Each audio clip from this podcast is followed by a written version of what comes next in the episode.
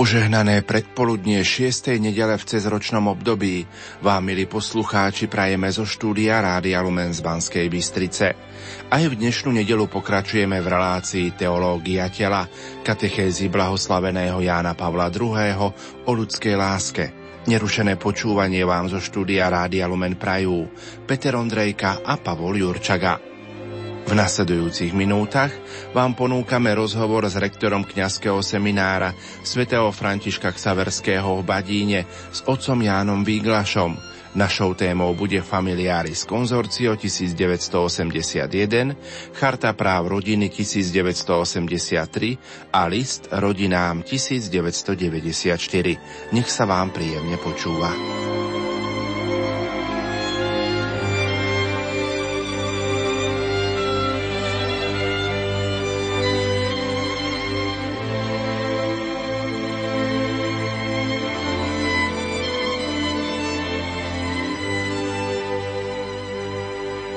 Aj v dnešnú nedelu, milí poslucháči, pokračujeme v našich rozhlasových katechézach Teológia tela katechézy o ľudskej láske od blahoslaveného Jána Pavla II. Spolu so mnou štúdiu Rádia Lumen je rektor kňazského seminára svätého Františka Ksaverského otec Jan Vigláš.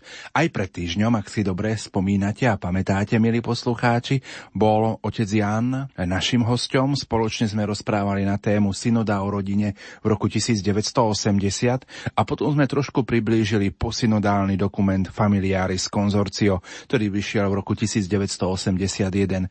Janko, mohli by sme zhrnúť predchádzajúcu reláciu, aby sme našim poslucháčom trošku osviežili pamäť? Treba si pripomenúť, že Jan Pavel II sa stal pápežom v roku 1978, ale už predtým ako biskup a kardinál rozvíjal teológiu manželstva a on bol jeden z tých mála, ktorý potom rozvíjal aj encykliku Humane Vitae, o ktorej sme spomenuli, že táto encyklika, vydaná Pavlom VI v roku 1968, spôsobila najväčšiu kontroverziu v cirkvi a dodnes pretrvávajú mnohé kontroverzie a aj vyslovený odpor voči tejto encyklike. A keďže Janovi Pavlovi II. na tomto veľmi záležalo, tak hneď v roku 1980 zvolal synodu o rodine a jej výsledkom bola táto apoštolská exhortácia Familiaris Consortio o rodinnom spoločenstve, ktorá vyšla o rok neskôr, 1981. Tak ako sa encyklika Humane Vitae zamerala predovšetkým na morálny problém antikoncepcie, najmä, ktorý súvisel najmä s príchodom hormonálnej pilulky, ktorá ešte nebola taká dokonalá ako je dnes, tak Jan Paul II sa snažil celý tento morálny problém antikoncepcii vložiť do oveľa širšieho kontextu, do kontextu manželstva a rodiny. A preto celá táto exhortácia pojednáva o rodine a v nej sa jedna časť venuje aj tejto mravnej ceste manželov. Pretože v tejto exhortácii chce Jan Paul II ukázať, že tu nejde len o izolovaný morálny problém, ale, ale tento problém sa dotýka v prvom manželov a pokiaľ manželia nerozumejú tejto morálnej ceste, tak narušujú to, čo Jan Paul II nazýva ikonografiu manželstva. Čiže celý ten obraz, ktorý tu chcel mať Boh s manželstvom ešte pred hriechom, ešte v raji, tak ako ho potom pripomenul aj samotný Boží syn Ježiš Kristus. Čiže preto celá táto exhortácia najprv mapuje situáciu, v akej sa rodina nachádza. Potom chce predostrieť ten Boží plán s manželstvom a rodinou, ako pôvodne Boh zamýšľal mať muža a ženu tejto pohľavnej rozdielnosti je potom manželstve v rodine. Potom tretia časť exhortácie hovorí o úlohách kresťanskej rodiny a Štvrtá časť hovorí o pastorácii, čiže o tom, ako má prebiehať pastorácia rodín, jej etapy, štruktúra. Čiže toto je tak naozaj v skratke prehľad tohto dokumentu a základom zostáva to, čo sme povedali, že Jan Paul II sa snažil celý tento problém zvlášť antikoncepcie a mravného spôsobu života manželov umiestniť do kontextu rodiny a ukázať, ako tieto dve veci sú, sú integrálne spojené a ako sa buď doplňajú alebo narúšajú, pokiaľ sa nerešpektuje v hoci ktorej oblasti mravná cesta a Božia vízia. Dnes sa chceme v našom rozprávaní trošku posunúť ďalej po dokumente Familiaris Consortio, ktorý vyšiel v roku 1981. Keď pozerám v tej slovenskej verzii vydania, tak v závere tohto dokumentu sa nachádza aj Charta práv rodiny. Tá však má e, za názvom aj dátum 1983. Prečo sa práve táto charta práv rodiny nachádza v tomto slovenskom vydaní tohto posynodálneho dokumentu Familiaris Consortio? Tom tlačnom vydaní, ktoré máme tu v Slovenčine k dispozícii, si treba uvedomiť, že toto vyšlo až po páde komunizmu, čiže bolo vhodné dať do jedného dokumentu aj Familiares Consortio a potom aj Chartu práv rodiny, ktorá bola vydaná o dva roky neskôr. Charta práv rodiny bola výsledkom, o čom sa hovorilo na samotnej synode, že treba predložiť aj určitý dokument nielen pre církev, ale teda aj pre tento svet. A v úvode tejto charty sa aj vysvetľuje osobitný charakter tohto dokumentu. Akákoľvek charta v tom právnickom jazyku znamená akoby určitú výzvu alebo načrtnutie nejakého programu, akým smerom by sa mali uberať legislatívy jednotlivých krajín. Čiže charta keď ju napríklad vydá Organizácia Spojených národov alebo akákoľvek iná organizácia právnu záväznosť ale je to výsledok určitej reflexie, určitého pokroku, ktorý sa dosiahol v akomkoľvek vedomí, aby sa takýmto spôsobom zlepšoval život nejakej spoločnosti, civilizácie, aby sa prípadne legislatíva zlepšila alebo brala ohľad na niektoré skutočnosti, ktoré doteraz neboli také výrazné. A preto aj v samotnom úvode tejto charty práv rodiny sa hneď v začiatku hovorí, aký je charakter tohto dokumentu. Že charta nie je výkladom kapitol z dogmatiky alebo z morálnej teológie o manželstve a rodine, hoci zhrňa to, čo si o tejto veci církev myslí nie ani návodom na konanie, ktorý bol určený zainteresovaným osobám alebo ustanovezniam. A nie je to ani jednoduché deklarovanie teoretických zásad o rodine. Cieľom predložiť základné práva, ktoré patria základnej bunke, základnému spoločenstvu, akým je rodina. Takže toto je už v samotnom úvode načrtnuté, že je to určitý príspevok cirkvi pre tento svet, tak pre kresťanov, ktorí sú angažovaní vo svete, prípadne pre nekresťanov, aby všetci videli, ako cirkev vníma rodinu a ako sa môžu, prípadne majú upravovať legislatívy niektorých krajín vzhľadom na manželstvo a rodinu. Práva, o ktorých charta rodiny hovorí, sa viedrujú niekedy ako právne záväzná norma, inokedy sa ako požiadavky zásady. Čiže tým je vyjadrené, že niektoré veci alebo niektoré okolnosti, ktoré sú predložené ako právne záväzná norma, vyplývajú z prirodzenosti človeka, z prirodzenosti manželstva, ktoré nemôžno zrušiť. Takým napríklad tým základom je, že manželstvo môžu tvoriť jedine muž a žena. Čiže toto je napríklad vec, ktorú nemôžno zmeniť. Inokedy sú to požiadavky a zásady, čiže určitý apel na jednotlivé krajiny a štáty, aby zohľadňovali požiadavky manželov a rodiny, aby si vedomili, že z podporovania rodiny profituje celá spoločnosť. A zároveň hovorí v úvode tohto dokumentu cirkev, že tieto práva sú vždy profetickou, či prorockou výzvou záujme inštitúcie rodiny. Takže jazyk, ktorý charta zvolila, je jazyk, dá sa povedať, skôr svetský než náboženský. Oveľa zrozumiteľnejší pre tento svet a ako som teda povedal, má to byť taký príspevok, ktorým církev chce apelovať, ktorý chce ukázať víziu rodiny a apelovať na štáty, aby zlepšovali podmienky pre rodiny vo svojich krajinách. Komu presne je táto charta práv rodiny teda určená? Keď sa predkladá tomuto svetu, tak má určité odstupňovanie a samotná charta hovorí, že v prvom rade sa obracia církev na vlády, pretože tie majú prvoradu zodpovednosť za to, aké podmienky a aký právny systém vytvoria vo svojich krajinách. Potom je to aj apel na nevládne medzinárodné organizácie, ktoré sa zameriavajú na obranu a podporu ľudských práv. A ďalej je táto charta určená aj rodinám, aby samotné rodiny videli, aké nezastupiteľné miesto majú v spoločnosti. Zároveň je to také pozbudenie, aby sa rodiny spájali a, a takto dokázali aj lepšie plniť úlohy, prípadne vytvoriť tlak v jednotlivých krajinách, kde treba zmeniť legislatívu v prospech rodiny. A napokon sa táto charta obracia na všetkých, na mužov aj ženy, aby urobili všetko pre ochranu práv rodiny a pre posilnenie rodiny a napokon sa obracia na všetkých členov cirkvi a na všetky cirkevné ustanovizne, aby vydávali svedectvo o kresťanskom presvedčení, že rodinu nemožno nejakým spôsobom nahradiť. Čo všetko táto charta práv rodiny obsahuje? Už samotný názov je charta práv rodiny, čiže v prvom rade pojednáva o právach. A toto bolo veľmi zaujímavé, pretože keď bol tento dokument vydaný, tak to bolo stále ešte v období studenej vojny. To bol začiatok 80. rokov. A o ľudských právach sa vo východnom bloku v komunistických krajinách nehovorilo. Hovorilo sa predovšetkým o miery. O ľudských právach sa hovorilo na západe a západné krajiny vytvárali tlak na komunistický blok, aby rešpektovali ľudské práva. Formálne sa tieto krajiny prihlásili k rešpektovaniu ľudských práv a podpísali napríklad Helsinskú deklaráciu. Ale v skutočnosti tieto práva boli potláčané a keď to Jan Pavel II už ako pápež pripomenul, tak sa mu snažili tak zdvorilo naznačiť, najmä polskí komunisti, že o miery sa dá hovoriť aj bez toho, aby sa apelovalo na ľudské práva. Že mier je to, čo nás všetkých spája. A toto bola vec, na ktorú opakovania Pavel II poukazoval, že nie je možné sa usilovať o mier a slobodu bez ľudských práv. A že všade tam, kde sa ľudské práva pošliapávajú, tam napokon nebude ani pokoj, ani mier. Tak ľudské práva jednotlivcov, ako aj rodiny. Ja sa si tak spomínam, keď som bol stredoškolák, už som začínal sledovať a vnímať prejavy Jana Pavla II, tak toto bola oblasť, ktorá ma nikdy zvlášť neoslovovala. Zdala sa mi až taká, ako zdala sa mi taká málo náboženská, že prečo pápež hovorí o ľudských právach a o sociálnych otázkach. Stalo sa mi to príliš politické a my sme si politiku za bývalého režimu, za komunizmu spájali len s nejakým zlom.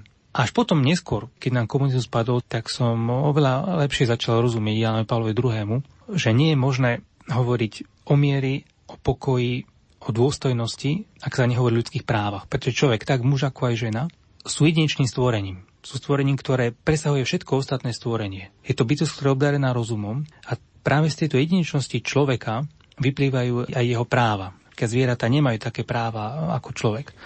A preto potom aj začiatok tejto charty práv hovorí, že ľudské práva majú základný spoločenský rozmer, hoci sa chápa ako práva jednotlivca. A rodina má základ v máželstve, ktoré hlbokým spojením vzájomne sa doplňujúceho života muža a ženy. Čiže hneď v prvom článku, hneď v samotnom úvode hovorí charta o ľudských právach, o právach jednotlivca a právach muža a ženy, ktorí tvorí máželstvo a tým pádom vytvárajú potom aj, aj rodinu. Ďalej, manželstvo je prirodzenou ňou a iba jej je zverená misia odozdávania života. Rodina ako prirodzené spoločenstvo jestvovalo skôr ako štát alebo akékoľvek iné spoločenstvo. Má svoje vlastné neodnateľné práva.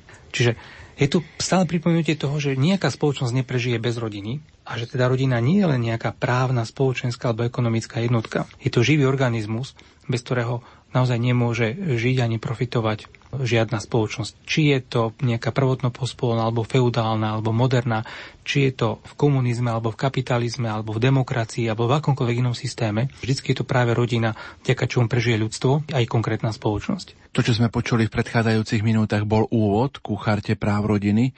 Koľko článkov má spomínaná charta práv rodiny a čo je ich obsahom? Potom nasleduje 12 článkov, ktoré sú rôzne dlhé. Niektoré sú len kratučké, niektoré sú trochu dlhšie.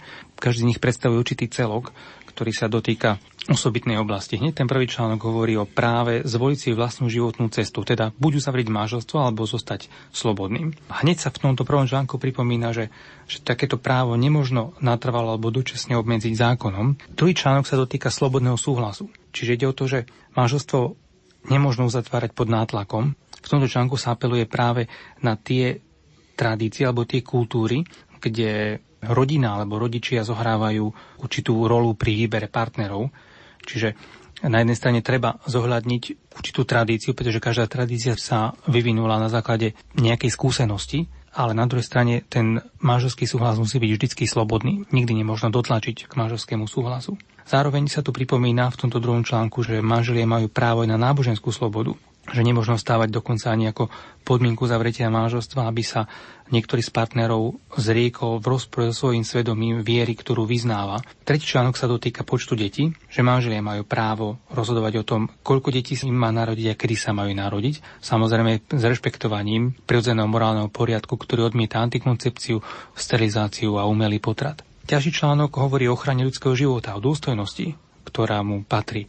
O tom, že ľudský život treba chrániť od samého počatia. Zároveň už sa robili aj genetické pokusy, čiže už v tomto roku 83 hovorí Charta práv rodiny, že každý zásad do genetického dedičstva ľudskej osoby pokiaľ nejde o nápravu, čiže korekciu toho, že je tam poškodené, tak je v rozpore s dôstojnosťou ľudskej osoby. Tretí článok sa dotýka výchovy, pretože rodičia majú prvotné neodňateľné a prednostné právo na výchovu detí, lebo oni sú tí, ktorí im dali svoj život. Čiže majú právo slobodne si zvoliť školy a osobitne dohliadnúť na to, akým spôsobom sa bude dozdávať sexuálna výchova, morálne a náboženské presvedčenie. Šiestý článok sa dotýka integrálnosti rodiny, čiže ide o to, aby aj štáty čo najviac podporovali stabilitu rodiny, aby robili všetko preto, aby nerástol počet rozvodov.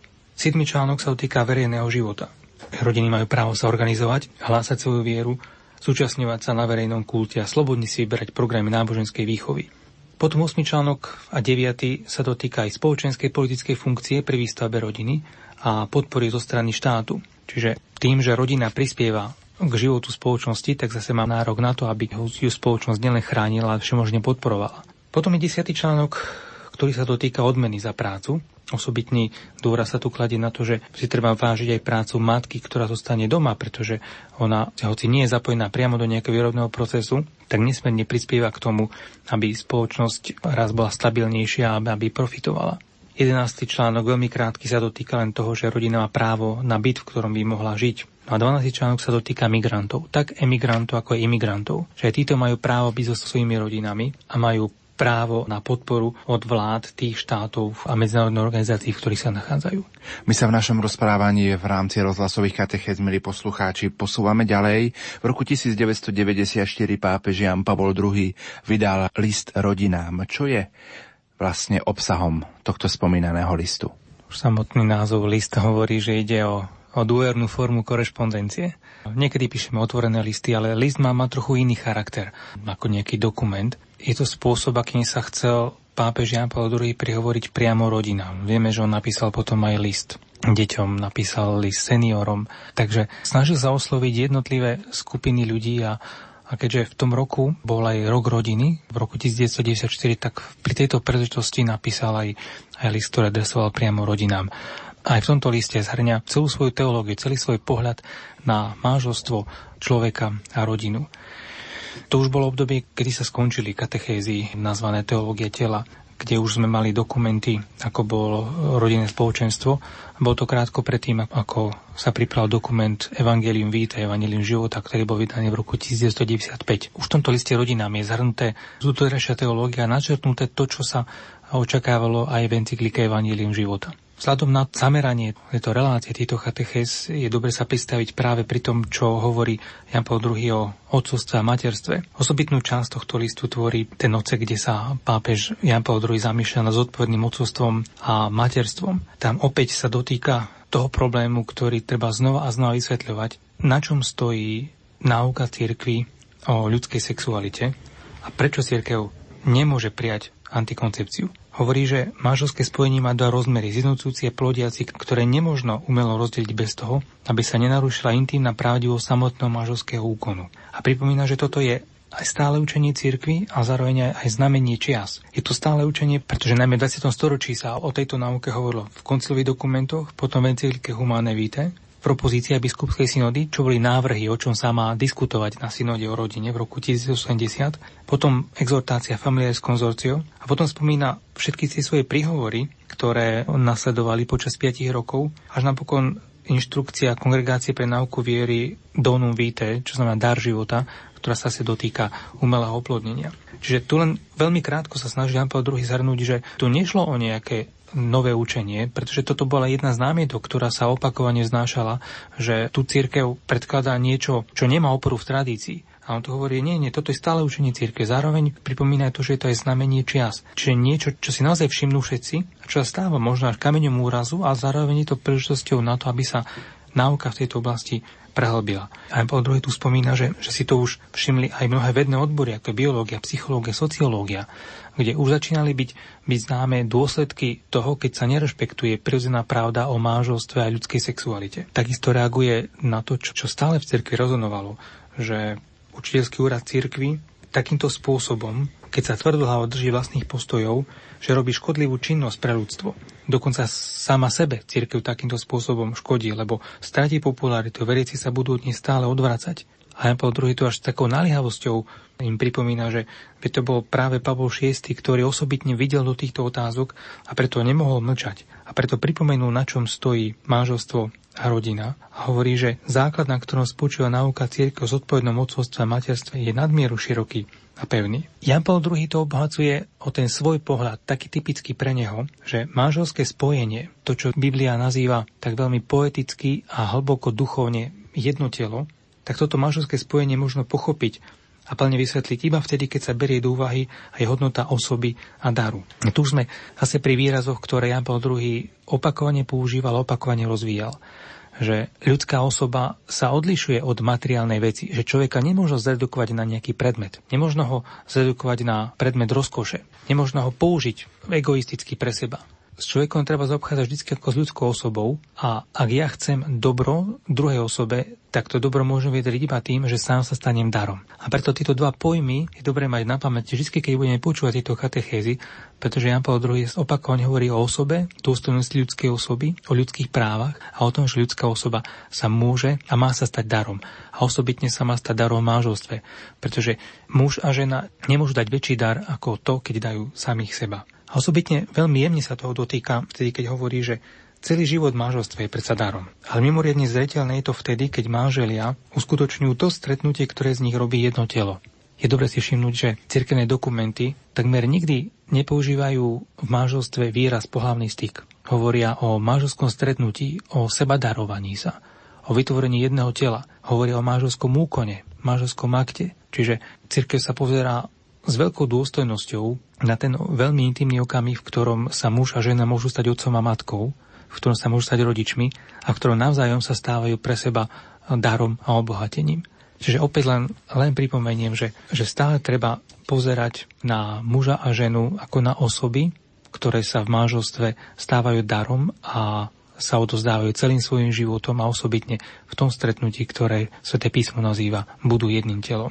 Pozerám na tento spomínaný list, o ktorom práve teraz hovorím a práve za tým, čo si hovoril, nasleduje stať s názvom Dve civilizácie. O čom tu pápež rozpráva? Toto bol ďalší príspevok Jana Pavla II, kde to bol práve on, kto začal používať prvýkrát výraz civilizácia, civilizácia lásky alebo kultúra života.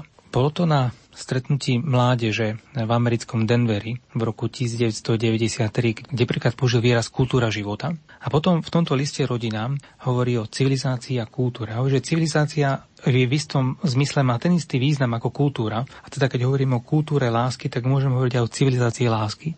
Keď hovoríme o kultúre života, tak môžeme hovoriť aj o civilizácii života. A opäť tu dáva do kontrastu to, čo sa predkladá ako technická civilizácia výrazy, ktoré už tedy rezonujú v spoločnosti, ako napríklad bezpečný sex alebo bezpečná sexualita. A Jan Paul II hovorí, že toto nie je civilizácia lásky, ani civilizácia života. Lebo takýto prístup, len čisto technická civilizácia, ktorá redukuje človeka na predmet, tak hovorí, že je napokon proti celej pravde o, o človekovi. A vôbec nejde o bezpečnú sexualitu, práve naopak hovorí, že ide o, o veľmi nebezpečnú civilizáciu, pretože osoba je tu vo veľkom nebezpečenstve. A podobne je rodina. Potom sa pýtal vlastne, aké to nebezpečenstvo. Hovorí, je to nebezpečenstvo straty pravdy u sebe samom, je to nebezpečenstvo straty slobody a potom nebezpečenstvo straty samotnej lásky.